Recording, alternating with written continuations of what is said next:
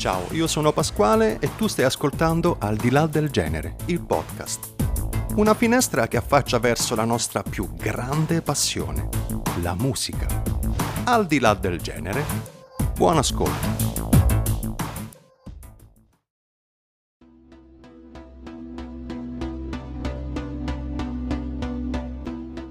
Puntata bonus dedicata alla mia terra, alle mie origini, alle mie tradizioni e alla mia gente. E siccome c'è tantissimo da dire, vado subito a presentarti l'ospite di oggi. Ciao Antonio e come stai? Uè Pasquale, bene, bene, bene. Sto bene. Finalmente ce l'abbiamo fatta. Eh sì, riusciamo a fare sta cosa eh, che tu vuoi, fa- vuoi, fare con forza e, e, con la vivacità proprio umana che ti contraddistingue. E sull'umano, Pasqua, sto buono, però stiamo andando umanità un po' così. Sembrava che la pandemia fosse un nuovo modo di essere umani su questo pianeta e non è manco finita sta pandemia e ci troviamo nell'umanità della guerra e quindi Pasquale, umanità tua che invece vuole fare queste cose qua, eh, vuole stare sulla musica, insomma, sulla vibrazione bella, eh, quindi è l'umanità bella e quindi facciamo sta cosa. Facciamo. Sì, ho voluto fortemente questa cosa, soprattutto perché il tutto nasce eh, da, da questa espressione, a pane e musica un'espressione evocativa che dentro di me ovviamente ha un pochino evocato i ricordi dell'infanzia. L'infanzia è fatta di radici, le radici mi hanno completamente catapultato nella mia terra, nelle mie origini, eccetera, eccetera. Ma prima di andare nel tema principale della cosa, la prima domanda di rito, che è quella un pochino più intima per tutti gli ospiti, e nel caso di Antonio è questa, che cos'è per te il pane? Che cosa non è il pane, che cosa non è il pane, nel senso che il pane è un po' tutto, un po' tutto da tanti punti di vista, è un po' tutto proprio sul piano delle civiltà, sulla, sulla storia, per restare sull'umanità, ecco, eh, sono le civiltà e, e, le storie di questa umanità.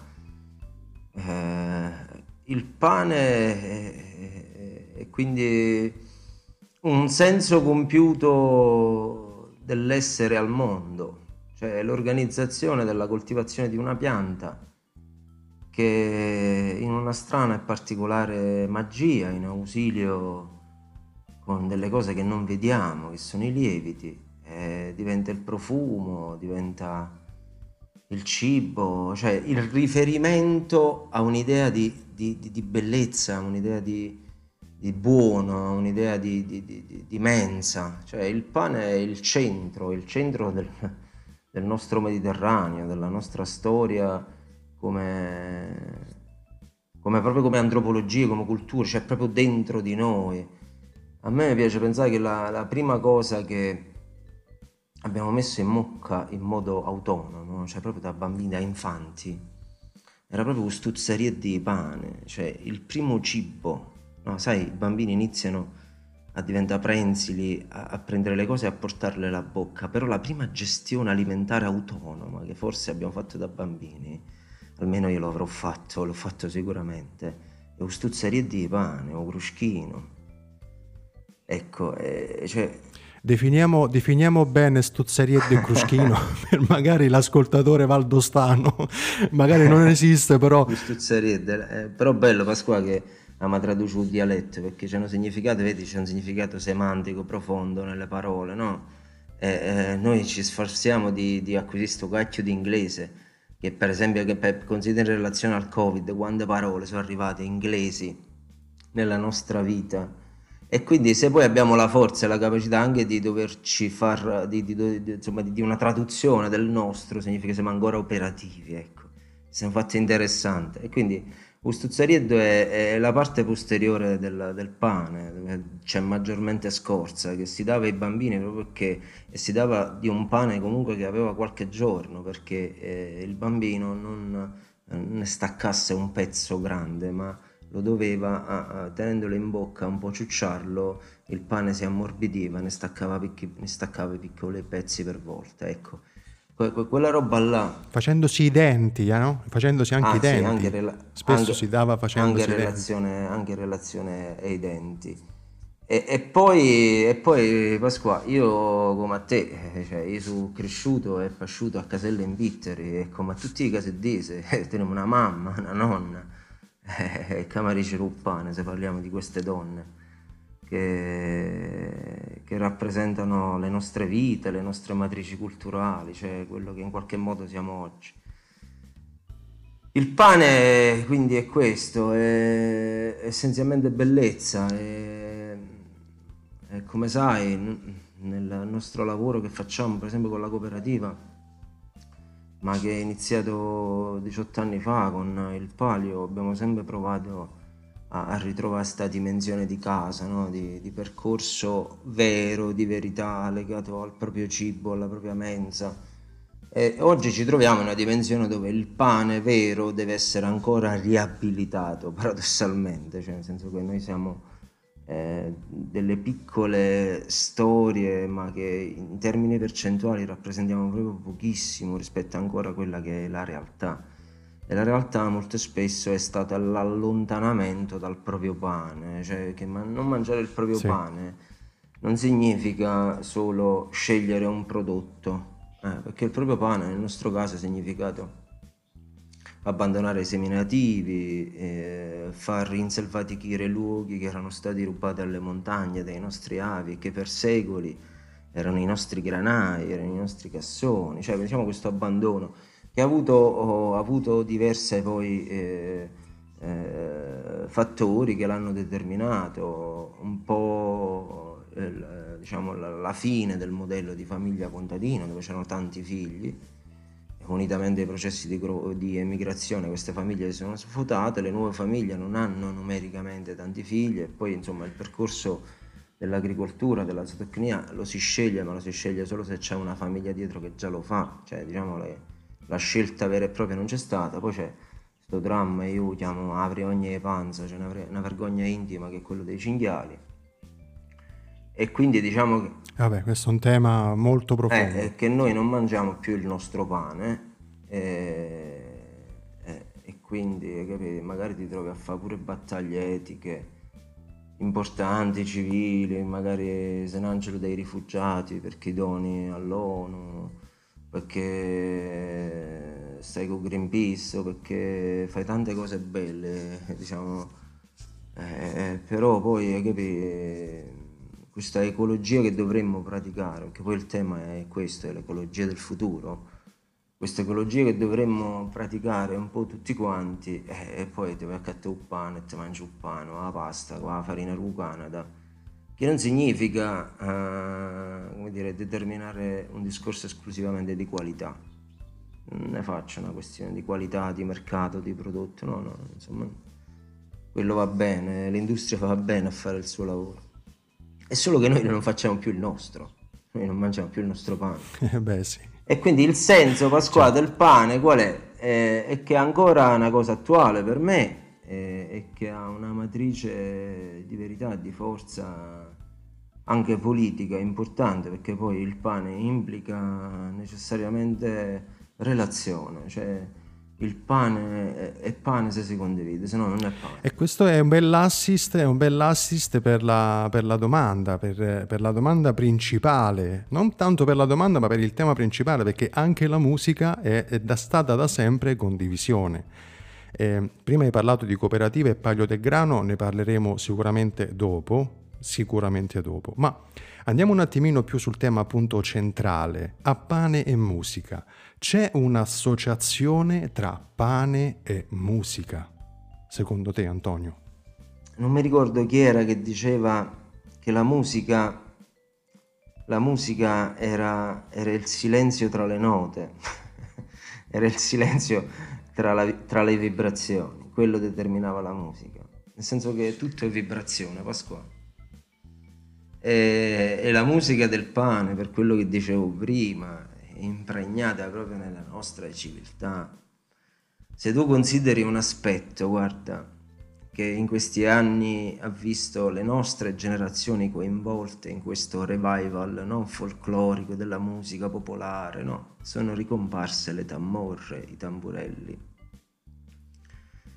Beh, io mi ero sempre posto la domanda come mai a Caselle non era presente un tamburella a tammorra? Cioè, non si usava, o, o almeno in quello che ricordo io, eh, dei gruppi folk che c'erano, insomma, la famosa jazz band di Spagnolo su tutti, ma anche i cantatori. Ovviamente stiamo facendo, per chi non, non, non, lo sa, stiamo facendo riferimento a Caselle in Pinter in provincia di Salerno, che è il paese eh, dalla quale veniamo io, Antonio e, e stiamo nominando dei personaggi che hanno fatto parte della cultura musicale casellese, di questo piccolo paesino eh, su una collina in provincia di Salerno nel Cilento, giusto per fare un attimino, eh, appunto per spiegare ai più che magari non lo sanno, sentono nominare Caselle, dice, ma che cos'è? Ecco, questo è Caselle, una, un, più che una realtà, più che un paese, più che un grande convento, più che una comunità, eh, insomma, non voglio fare promozione, ti lascio continuare Antonio, prego. Eh, eh, scusami, io mi scuso pure che chi ascolta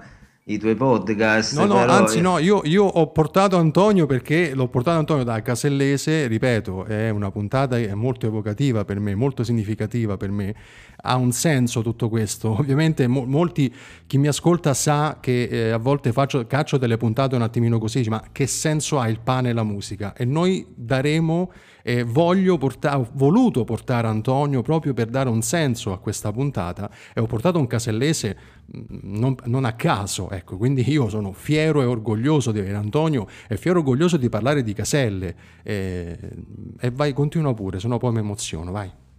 E che dicevo che non c'era un tamburello, non c'era, non c'era proprio la sonata, nessuno la sapeva fare.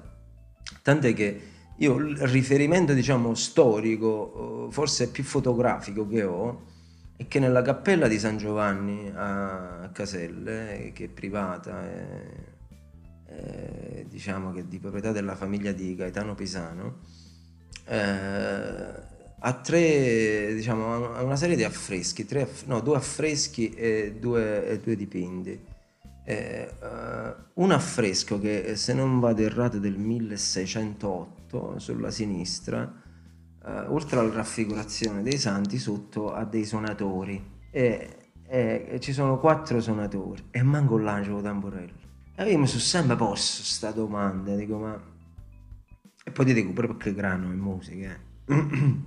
dico, ma come mai non c'è sto, sto tamburello nella tradizione? No, c'è sta vibrazione, sta vibrazione, capito? Cioè, sto timbro forte, questo timbro forte, come mai non c'è? E, e niente, poi quando negli anni, realizzando il palio, facendo l'aia, facendo l'aia con, con, per il grano, per pisare il grano, venivano fuori degli oggetti, degli arnesi che erano presenti nella mia memoria, tipo un cernicchio, ariala. E ti assicuro, Pasquale. Vogliamo spiegare brevemente cosa sono? sono dei setacci a forma di tammorra, o meglio, è la tammorra, io credo che sia la tammorra che prende forma rosetaccio. Potrebbe nascere uno studio, potrebbe nascere uno studio su questa cosa. Un cernicchio ariala, perché quando le donne, l'ariala serve a, è fatta con delle canne larghe, che il grano scende e la paglia resta sopra. Mm, funziona al contrario Invece Ucernicchio il grano non cade e serve a muovere il grano facendo un movimento circolare, le donne fanno un movimento circolare sincopato per portare le parti leggere al centro che poi vengono tolte con le mani. In questo movimento sincopato il suono dei chicchi produce questo shh,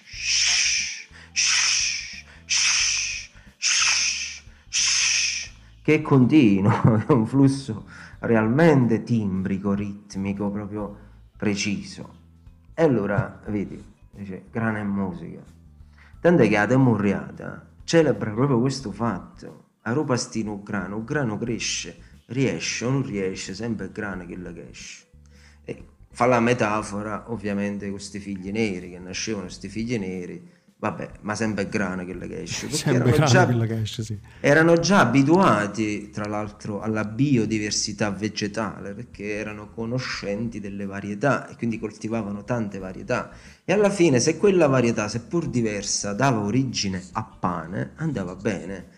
E quindi ecco perché, che ne so, mi è venuto a mente un attimo James Enese, proprio perché stiamo parlando eh, in un podcast di musica, campagna, come bella la campagna, in tuo paese ci restano sole, vecchie, embriache, eh, morte e creature, mi pare che dice che la campagna viene abbandonata. E lui è uno dei figli della, della, tammuriata, della tammuriata nera, nel senso che è di colore, eh, proprio perché è figlio di un soldato americano che durante la seconda guerra mondiale ebbe il modo di amarsi eh, eh, con la madre di amarsi o chissà, perché poi c'erano pure i marrucchini che invece stupravano le nostre donne. E, e vabbè, nacque James Enese. Percorso e viaggio così, era, era pane e musica, volo, siamo arrivati a eh, James Enese, babbo. Certo, io mh, mm, ripeto, ne parleremo più approfonditamente dopo del palio. Grazie al palio sono venuto a conoscenza, insomma, sapevo già che eh, tutti, tutti chi, mm, chi, proviene da famiglie contadine eh, piccole, mm, in una realtà piccola come quella di Caselle, alcune cose ti venivano, ti sono sempre venute all'orecchio, come appunto il fatto che la diceria, che, che poi diceria non è, che spesso alzandosi all'alba per andare appunto nei campi del, di grano si cantava eh, non solo durante ehm, insomma, il percorso da casa al campo, ma anche durante il raccolto. Antonio, vogliamo fare un piccolissimo riferimento appunto a questi canti che si facevano per il grano, diciamolo pure, per il grano. Eh, i canti, i canti, chissà, chissà nell'Appennino, chissà nel mondo. Guarda, noi sappiamo che il blues nasce nelle piantagioni di cotone. Eh? Immagina dei campi di grano che è nato. Eh, io personalmente uh, ho, studiato un po' di antropologia, nel senso che all'università eh, eh, negli anni mi sono appassionato a, a, una ricerca non strutturata ovviamente, però una ricerca mossa più che altro dalla passione o dalla voglia di conoscere il proprio, no? E quindi di tracce da un punto di vista proprio, come dire, antropologiche se ne trovano tantissime, sono state documentate. Per restare sul tema musicale e, e trovare una sponda che dall'Appennino rappresenta il Mediterraneo, se uno va a risentirsi i lavori di Infantino, roba tipo, tipo Tarantrens, vede in che, in che, anni sono stati fatti e che livelli di sperimentazione, trova della roba e del materiale attualissimo, attualissimo, quindi diciamo eh, Infantino era uno di quelli che eh, aveva capito forse da un punto di vista proprio artistico, no? Del proprio, della propria vibrazione nella musica, che l'istinto appenninico, dovunque essa sia, è un istinto universale perché è bosco. Eh, noi per 3000 anni nell'Appennino abbiamo parlato la stessa lingua, Pasqua, che era l'osco, le pelli, le mandrie, il suono del ventre degli animali e del bosco, il legno e le pelli, le zampogne. Cioè, eh, l'istinto universale è bosco, è selvatico, ma è anche addomesticamento, culto, culto, cultura, raccolto, quindi l'organizzazione stessa musicale. E quindi grano, che il grano è, è, è, il centro della matrice mediterranea, la triade mediterranea, Pasquale, cioè sconfiniamo un attimo nell'ambito alimentare che oggi è diventato uno sviluppismo e un marasma che non si capisce niente lo chiamano food porn, eh, però da un punto di vista proprio della, della, della, della triade mediterranea che è grano, Demetra, Cristo, il corpo di Cristo. Il vino, Dioniso, Bacco, ecco, il sangue di Cristo. L'ulivo, Atena, l'alfa e l'omega, il battesimo e l'estrema unzione, ecco la triade mediterranea è il Mediterraneo su cui si innesta poi quella che oggi noi chiamiamo dieta mediterranea, questo era lo sconfinamento alimentare, ma Pasqua, grano, ulivo e vite, Demetra, Dioniso e Atena. Ah, sai quanta musica, quanti canti, quanti vocalismi, quanta lessici, quanti lemmi quanti immaginari ci portiamo dentro, che abbiamo musicato, perché poi la musica secondo me ci, ci, ci vibra dentro, è una vibrazione eh, di ogni cosa. Per restare però su un punto proprio specifico, eh, pop, eh, che te posso dire? Musica e grano proprio personale, musica e grano personale su due cose. Una è Gemma che nella prima edizione che facemmo nel lontano 2005 del Pari del Grano, lei che avevamo tutti quanti sentito cantare nelle processioni dei, dei nostri santi, soprattutto nella processione di San Michele, no? era quella che teneva in piedi il canto tradizionale. E gli sentii cantare la canzone di Lusuel Andiamo a mietere il grano. E, e niente, quel suo canto credo che è stata un'evocazione emotiva forte per tutti quelli che eravamo là in quel momento che l'abbiamo ascoltata. È stata una cosa proprio bellissima, bellissima. Pop perché Luisella era pop, è una canzone che viaggiava uh, negli anni 60. E, insomma, Sai che mi sono chiesto sempre una cosa, Antò, scusa che ti parlo sopra. Da...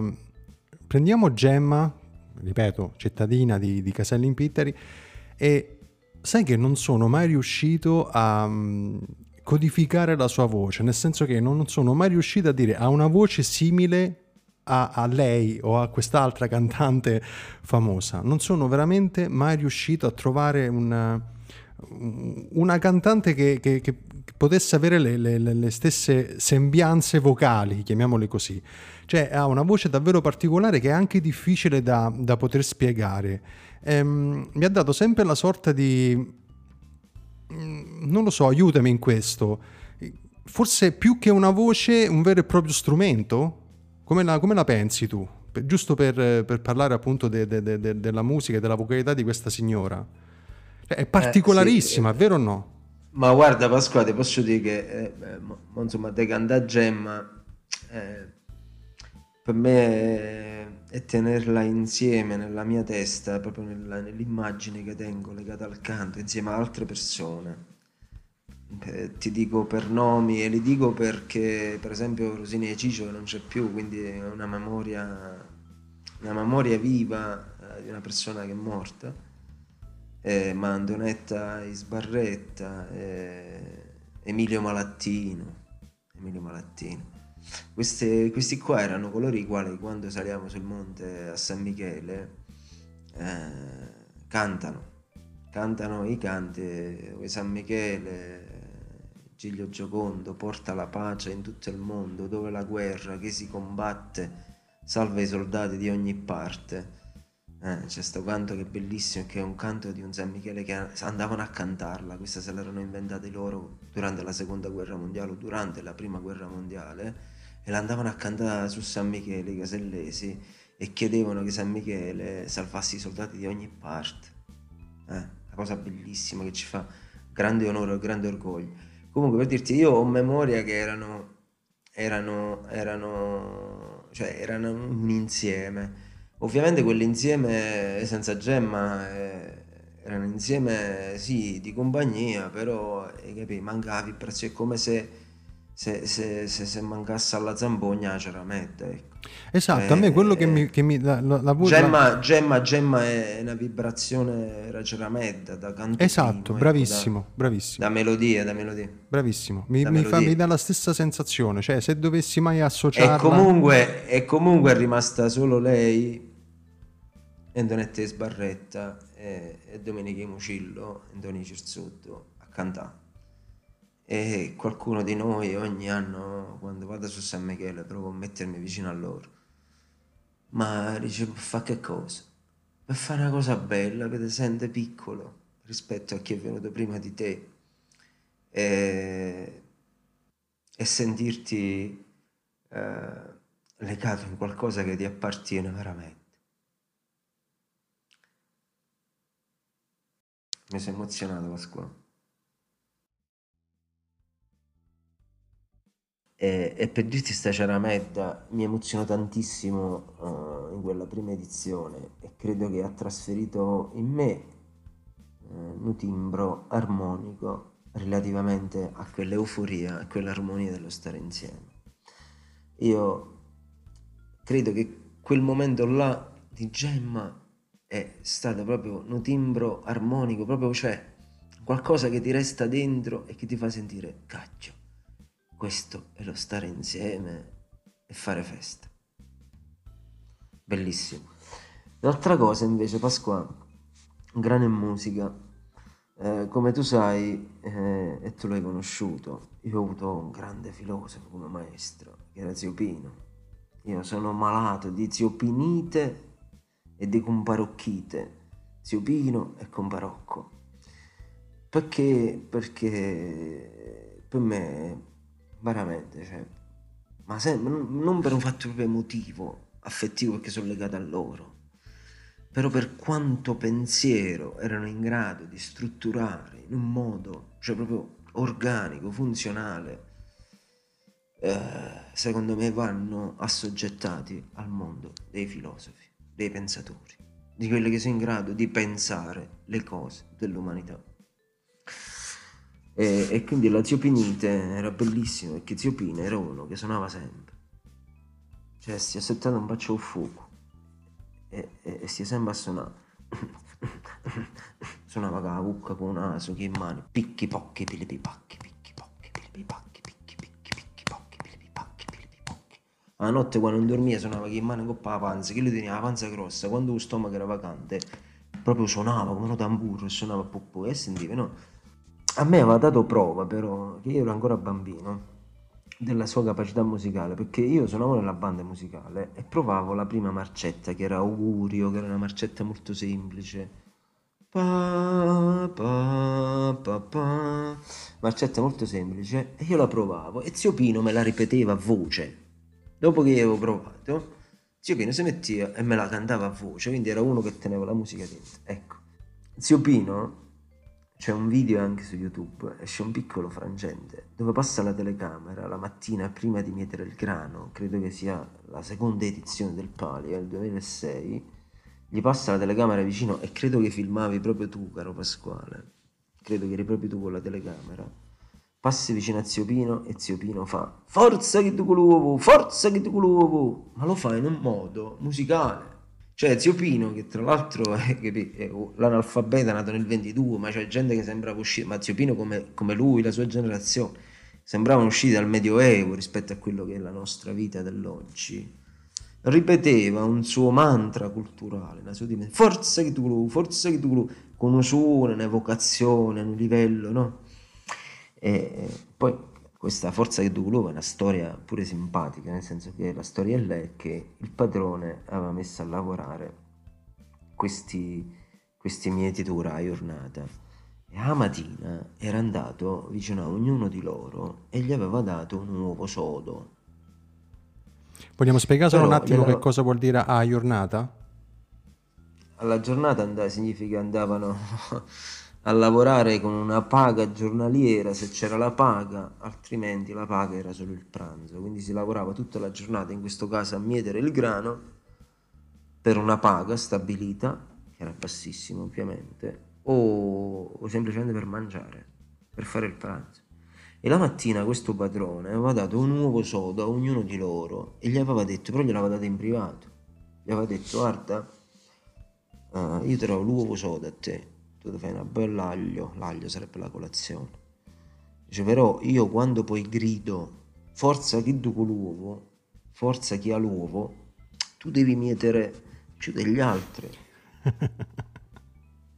Perché ti vengono dietro. E lui quindi aveva dato poi un uovo a ognuno E quando gridava in campo forza quello con l'uovo, i mediatori andavano più veloce e lui metteva prima il suo grano.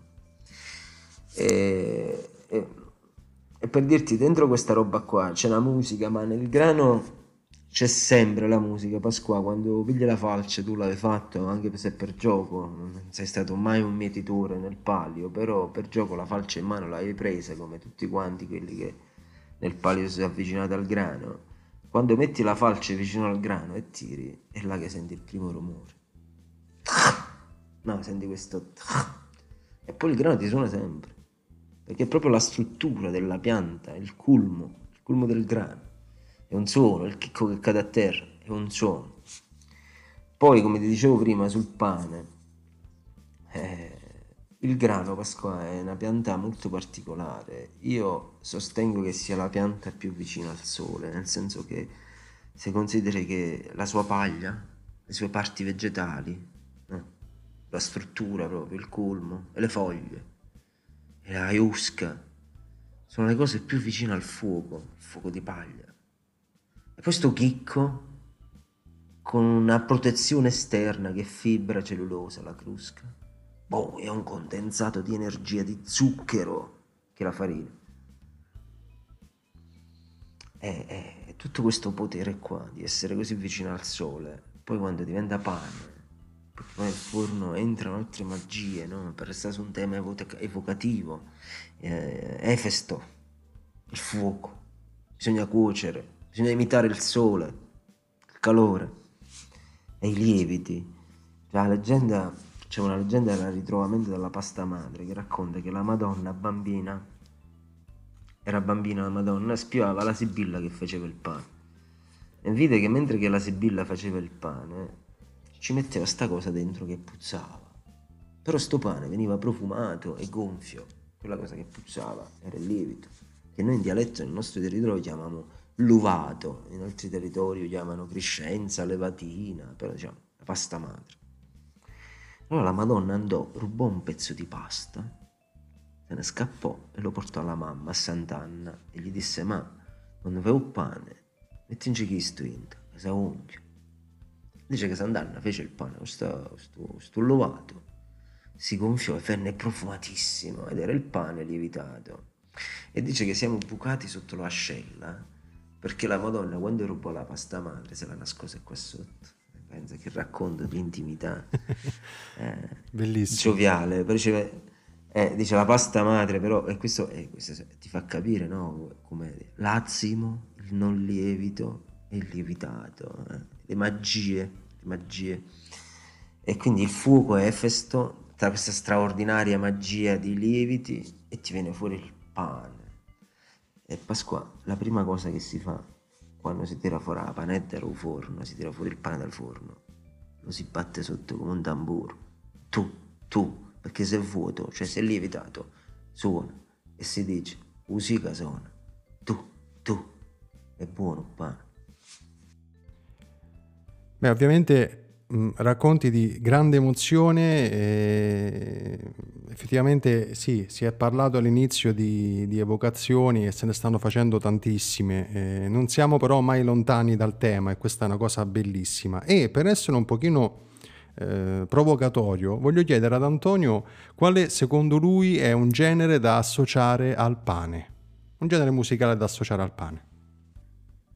Wow, che bella domanda, Pasqua, mi piace proprio. Mi piace perché, perché sono un forte sostenitore della diversità. Diversità come valore collettivo, diversità come patrimonio condiviso e non per forza condivisibile. Cioè diversità, e ci ho parlato un attimo un, un, po' criptico, cioè sono stato un, un po' complesso nella definizione di quello che ho detto, provo a spiegarmi meglio. La diversità è un valore perché è un'astrazione filosofica, cioè un'astrazione del pensiero. Non esiste in quanto tale come oggetto delle cose, cioè perché è tutto diverso. In natura, in natura, non c'è una foglia di un albero uguale a un'altra foglia di un altro albero, in tutti gli alberi del mondo. E, quindi diversità, per esempio, la diversità del valore culturale, dell'Appennino, da dove veniamo, La diversità è un valore, l'Italia è un valore perché è un valore di diversità, non perché una è indivisibile, perché la storia poi, la storia ci insegna tante cose. Noi ce l'auguriamo, ovviamente. Facciamo in modo che non sia diverso da questo, cerchiamo di creare valore su questo, ma la storia si muove. Ebbene, questa roba della diversità, eh, soprattutto nella musica, eh, i generi musicali, cioè, cioè, la musica è una, eh? Sì, qual è la musica fondativa, cioè qual, qual, qual, è la prima cosa che fa essere musica qualcosa? Eh, così pure un pane. pane non c'è un pane uguale, nemmeno l'industria riesce a fare un pane uguale all'altro, nemmeno l'industria. Sono simili, ma non sono uguali, perché sono sti lieviti, i fermenti. E forse pure noi, esseri umani, siamo un po' fermenti delle nostre culture, delle nostre paste madri, delle nostre matrici culturali. E quindi ti posso dire che oggi il pane innanzitutto è una cosa attualissima, un tema di attualità, sai, sta roba di internet ha favorito gli influencer, i brand influencer almeno fino a qualche tempo fa erano al terzo posto nella classifica mondiale con la loro capacità di influenza. Ti posso dire per esperienza diretta, tra l'altro, che ho conoscenze di realtà italiane anche molto eh, innovation style, no? queste robe un po' così, eh, stile startup, molto lanciate, molto schizzate impronte un po' milanesi, no? Cioè, proprio bam bam bam bam bam bam, bam che sono espressioni comunque della generazione di ragazzi, spesso ipertatuati, contemporanei, con i loro generi musicali, con i revival metallari, i revival rock, i revival reggae, i revival pop. Cioè, c'è, c'è, c'è, un mondo, chi tarandello ovviamente, chi canta a fiore, cioè, cioè, il pane è tutto, il pane è tutto. C'è anche un pane punk. C'è anche un pane punk, un pane rigetto. C'è anche il pane rigetto, sì. Esiste pure quello. C'è un pane classico. Cioè, cioè, voglio dire, se, se, a giocare sui parallelismi tra generi musicali e pane, eh, dovremmo tradurre per entrambi la necessità del linguaggio, perché il pane e la musica hanno entrambi una necessità di linguaggio. La musica esprime il suo linguaggio ovviamente con eh, gli strumenti musicali, con eh, il cantato, la voce, le parole, il significato delle parole. Il pane si esprime con chi ha coltivato quel grano, chi l'ha macinato, chi l'ha impastato, chi l'ha cotto. E, e, e, comunque è un linguaggio sempre, cioè dice sempre una verità, come una musica, dice sempre una verità. E musica e pane quindi sono, sono entrambi forme poetiche, sono poiesis per l'umanità, cioè cose che si fanno, il fare, il fare. Eh, conta in qualche modo solo ciò che è e il pane per esempio eh, oggi è anche idolatrato eh. ma fa una nota critica perché sennò sembro troppo entusiastico il pane sembra inventato oggi, in molti casi. C'è una completa dissociazione tra, tra ciò che ci ha preceduto e ciò che è. Quello che ci ha preceduto molto spesso, se va bene, viene folclorizzato, ancestralizzato, idolatrato in una traduzione poi da etichetta, da marketing, eh, da quattro soldi. Eh, quindi la mia nota critica è questa, il mio suono punk è questo, lo sputo che faccio è a questo, ma, ma non perché non rispetto il lavoro, la dignità di chi fa questo e magari è solo un percorso della propria vita, cioè, anzi quello lo, lo stimolo, però non possiamo creare nuove alfabetizzazioni sul pane se non teniamo conto da dove veniamo. Noi, io mi considero una, una, evoluzione di quello che abbiamo dietro, proprio sul tema della diversità. E quindi il pane, prima di essere ogni cosa, deve essere prossimità. Noi dobbiamo tornare a mangiare il nostro pane, dobbiamo farlo nel modo più vicino possibile. Questi sono atti politici, cioè, sono... questo è un rock. Cioè, un rock oggi è mangiare il proprio pane, mangiarlo integrale, se vuoi, in una traduzione estetica da, da, quattro soldi, però oggi è rock mangiare pane integrale hard, cioè pane duro, capito? pane che tiene tutta la fibra, pane scuro, nero, da sapere, sapere, sapere qualcosa innanzitutto, è lievitato, è lievitato, perché poi nella stragrande maggioranza dei casi eh, pure questo, no? naturale non significa buono per forza, cioè, bisogna abilitare, sono gli artigianati, eravamo artigiani e grandi maestri. Eh, vedi Pasqua nel nostro paese, per usare un esempio, la donna quella più sprovveduta sapeva fare gli impasti base della pasticceria. La pasta asciutta, per esempio, la farina veniva cotta.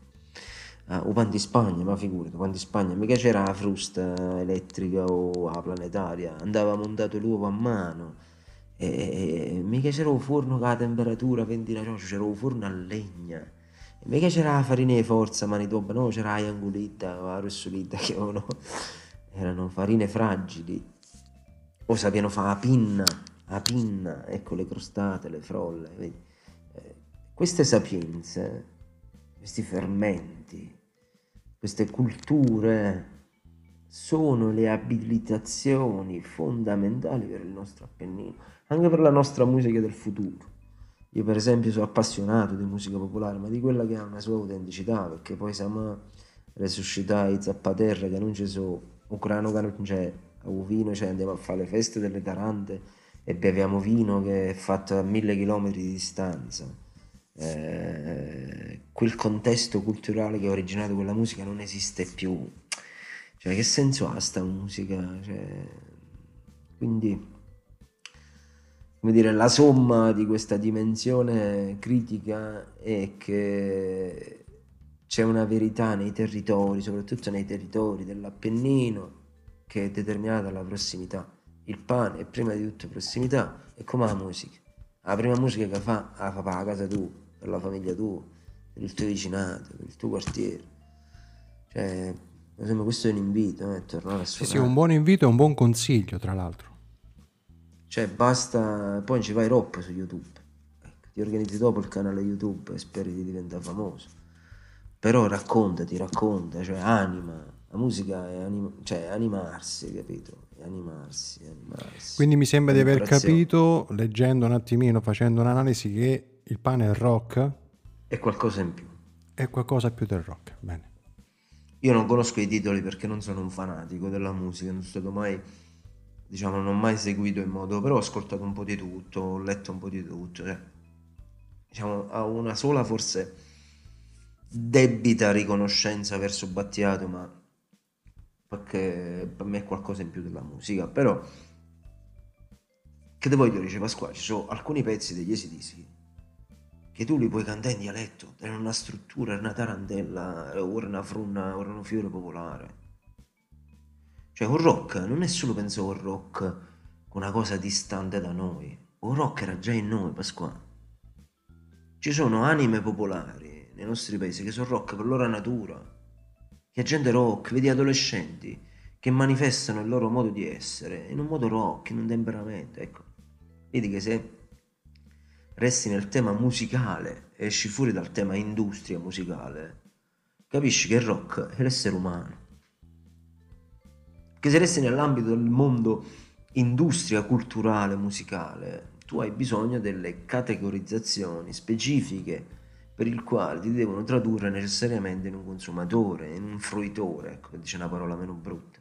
Invece se tu resti in una dinamica viva, popolare, viva, di relazioni, e la musica è quello, è vero che ti accorgi che un rock può venire fuori nel modo più più inaspettato. E, e, come dicevamo sul pane, un pane nero oggi è sicuramente un pane duro, un pane usa parole, no? Parole, parole tipo fumetti, parole chiavi o hashtag, un pane strong, un pane hard, un pane, pane nero, pane integrale. Ecco, là è un pane che potremmo definire un pane rock. Cioè, io oggi con il mio linguaggio, con quello che so come persona, se uno come a te avrà fatto un pane, avrà fatto un pane così, avrà fatto un pane rock. Bene, allora quasi all'inizio abbiamo sentito appunto nominare il, molte volte il paglio del grano. Antonio, è arrivato il momento di spiegare ai più che cos'è il palio del grano. Fai finta di spiegarlo a un bambino di tre anni che viene però da Bergamo Alta, mi raccomando. Ma che ti devo dire sul palio, Pasquale? Che vuoi sapere? Dicimi, dicimi che vuoi sapere, te lo dico.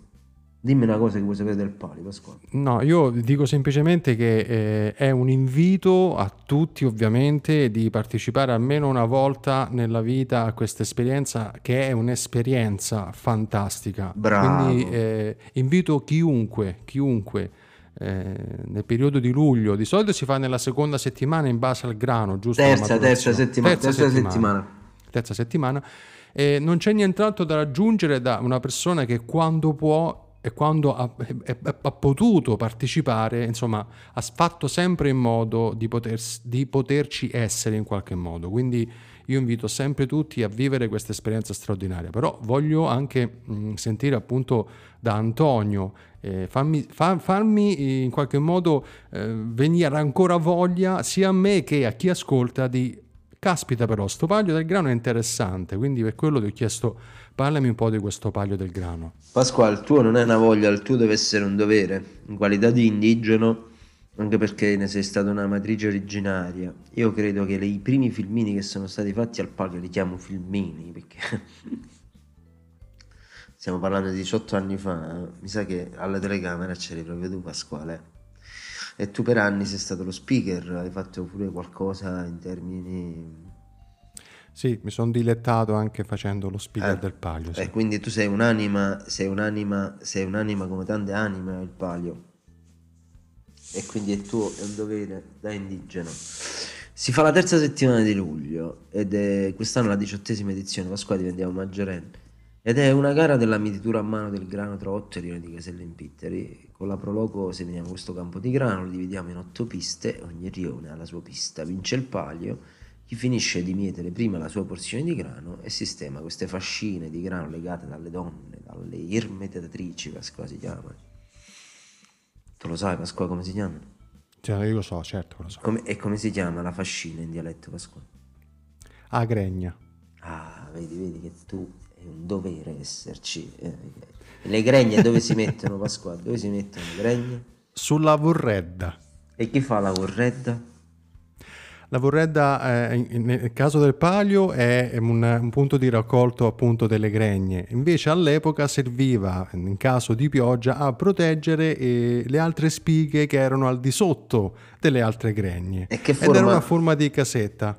Bravo Pasquale, bravo, bravo. Ah, ho studiato, visto? No, non hai studiato, hai praticato, hai praticato l'elemento popolare, sei stato attivo nel palio.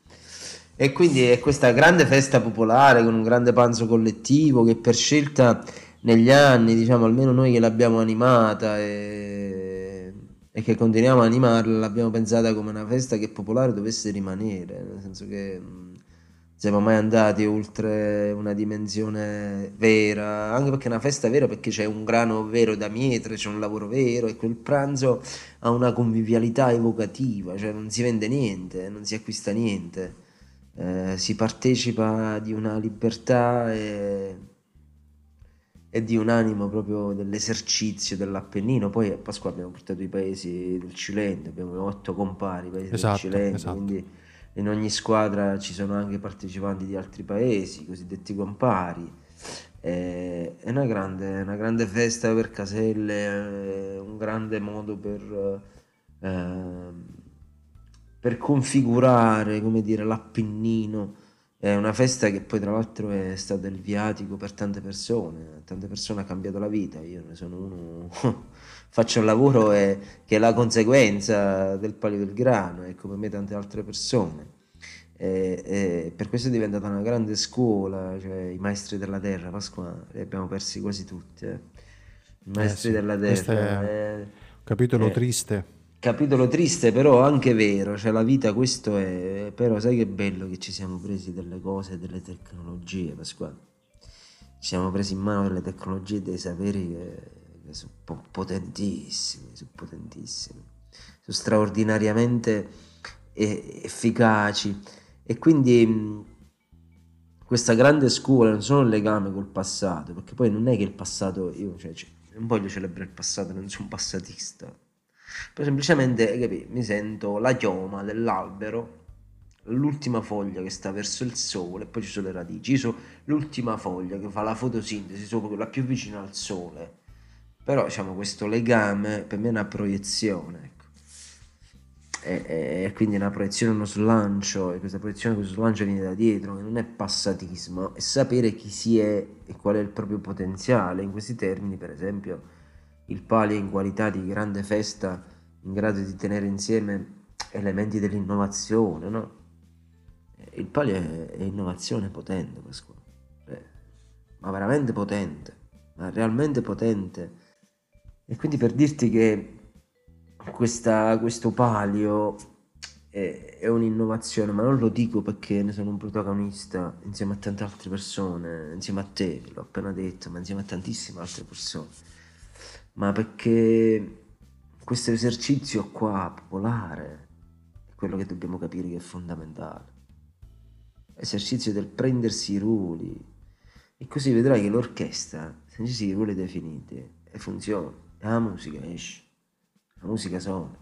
Bene, abbiamo capito, insomma, che, ma non è, mh, credo che sia molto più facile viverla l'esperienza che spiegarla, soprattutto quando si tratta del paio del grano. Mh, ripeto, rinnovo l'invito a chiunque di partecipare almeno una volta a, a questa stupenda, io non, non, posso neanche chiamarla manifestazione, io lo chiamo evento, a, non, non, lo so, insomma. Eh, è un qualcosa che va oltre l'evento, oltre la manifestazione, oltre, è il raccolto del grano di Caselle in Pittere per quanto mi riguarda, che ha dato anche, e uso questo termine non a caso, i Natali a tantissime storie di amore che poi sono sfociate in appunto um, matrimoni e nuovi insomma Dici prole bene. varie Dici bene, ci sono, i figli, che, ci sono i figli che lo provano esatto. il paglio del grano ha, non, sembra che chiunque sia stato al paglio abbia seminato e, e, da quei semi sia cresciuto poi qualcosa, che sia stata una storia d'amore, dei figli, delle esperienze, anche una semplice bevuta, una semplice mangiata con eh, i casellesi, ha comunque seminato e poi raccolto qualcosa. E questo è quello che io mh, ho sempre descritto anche agli altri, del, di, di, come ho descritto agli altri il palio. Ma se prima parlavamo del genere musicale in riferimento, in associazione al pane, ti chiedo brevemente invece se vogliamo dare un genere e associare un genere musicale al palio del grano. Wow, che domanda Pasquale. In via di definizione, secondo me, nel senso che un palio è... esatto. È un indie... Un indie... Un indie rock, folk. un indie folk, un indie rock, un indie punk. C'è un indie punk. Cioè, sì, è un melting pot. Boh, non lo so, Pasquale, non... è difficile assoggettarlo a un genere perché per esempio se tu, tu che l'hai vissuto come me no um, quando la mattina abbiamo lanciato alcuni pezzi cioè tu che sei stato proprio a fare quello no quando la mattina arrivava la compagnia eh, cioè ascoltare alle 7 di mattina un pezzo incontrata Santo Nicola eh, che poteva essere un pezzo sia di musica popolare, ma che potevano essere tranquillamente i Pink Floyd, cose che è successo, cioè voglio dire, eh, sono, evocazioni, sono evocazioni potenti, che poi diversificate per ognuno di noi. Ehm, diciamo che lasciamole in via di definizione. In via di definizione, questo è bellissimo. Cioè, una cosa è certa, io ho sempre associato una canzone al palio ed è una canzone di Ambrogio Sparagna e si chiama Attaranta. Corri subito a te che stai ascoltando a, a sentire questo, questo brano, questo pezzo e davvero in qualche modo potrai percepire, perché si può solo che percepire, le vibrazioni che si possono provare al Palio del Grano. Se poi associamo le immagini visive o vissute del Palio del Grano a questo, a questo pezzo, a questo brano qui, beh ragazzi allora lì è la colonna sonora perfetta ma c'è una non è una sorpresa, una sorpresa per me non lo è neanche per Antonio ma per, forse per, chi, per che stai, per te che stai ascoltando il Paglio del Grano ha una vera e propria uh, colonna sonora ha un inno giusto Antonio? sì abbiamo un inno Pasquale abbiamo un inno fatto nel 2021 nel 2021 è stata una bella esperienza di scrittura d'insieme. Siamo partiti in prologo, ci siamo ritrovati diverse serate. Avevamo una traccia musicale che generava un po' di armonia, ci abbiamo messo sopra uh, un esercizio di scrittura collettiva, e, per esempio la parte, come chiamarla, rap, no? Là Antonio Croccia ha scritto addirittura il testo, grande Croccia, ha fatto un lavoro bellissimo. Per il resto sia nella parte diciamo un po' più uh, tradizionale, no? avevamo l'idea di tenere insieme i tre tempi, cioè di fare due, una sintesi di questi tre tempi, uno del passato, quindi con questo intro un po' quando ti senti cerza ti trovi vicino, un po' con parole, dialetto che qualcuno, cioè tagliuffica un bacio, ecco, parole che anche i tuoi coetanei, Pasquale, forse a Casella faticano a comprendere, ma il nostro, il nostro, la nostra lingua, quindi che avesse un'idea di passato, che suonasse come passato, eh, quindi sia per proprio il lessico in sé, per le parole in sé, eh, sia per il tono musicale, il timbro musicale.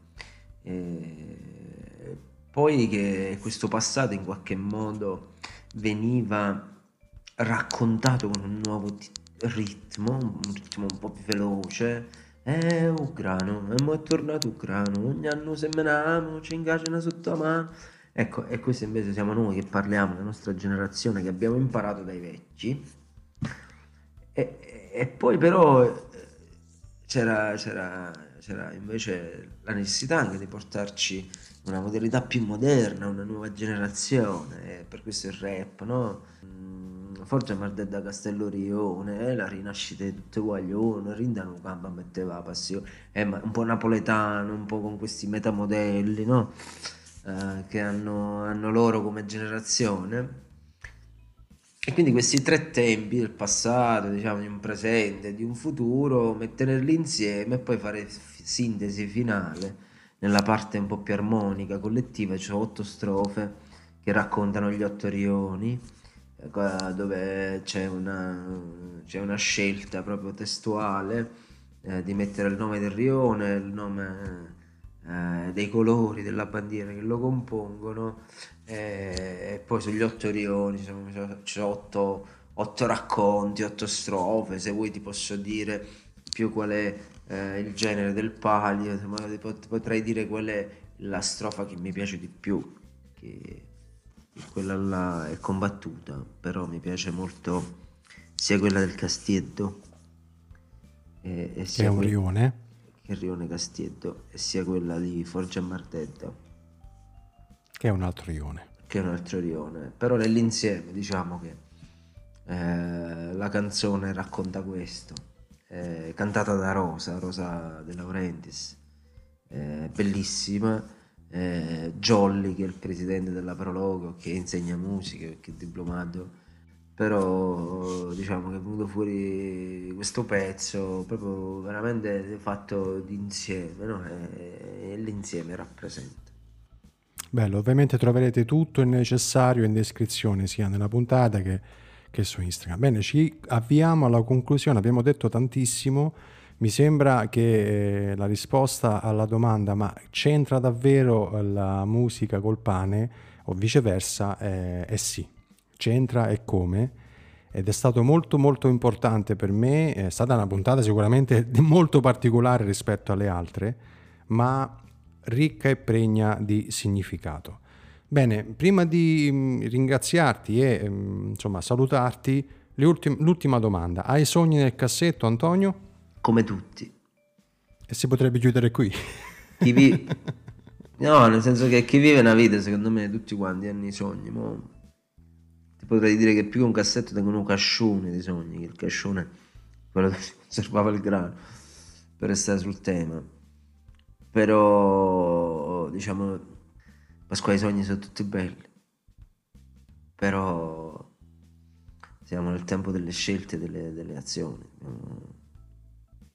Dobbiamo tradurre tutto quello che teniamo nella testa in realtà è custodire valori collettivi, tornare a custodire valori collettivi.